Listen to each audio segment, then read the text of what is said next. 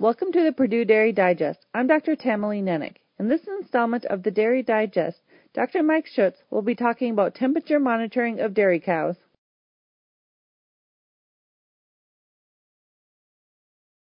Monitoring body temperature of cows, just like with humans, is a time honored method of diagnosing illness, sometimes before any other symptoms are observed.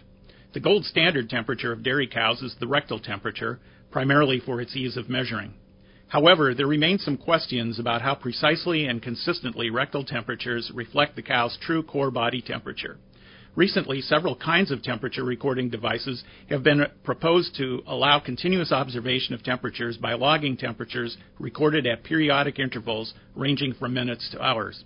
For research purposes, some of the early measures used a CIDR intravaginal device platform with a temperature logging device attached. Obviously, that was intended for short term use during specific times, but proved to be strongly related to rectal temperatures. More recently, several devices have become available for commercial use in the dairy and beef industries. Several companies have introduced boluses that are inserted in the cow's reticulum or forestomach, where they collect temperatures and log those until queried by a reader, perhaps at milking time. Of course, feed and water consumption can change the rumen temperature for a time period. Nevertheless, when recorded consistently, trends in core temperature can still be readily observed and related to illness. Devices are also available to read cochlear or inner ear temperature.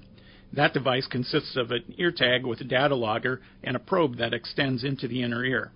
These methods provide frequent measures of temperature, but as with other precision dairy farming methods, the costs and benefits of investing in these technologies depend on how well the data will be used by the herd manager for early detection of illness, estrus detection, or observation of heat stress.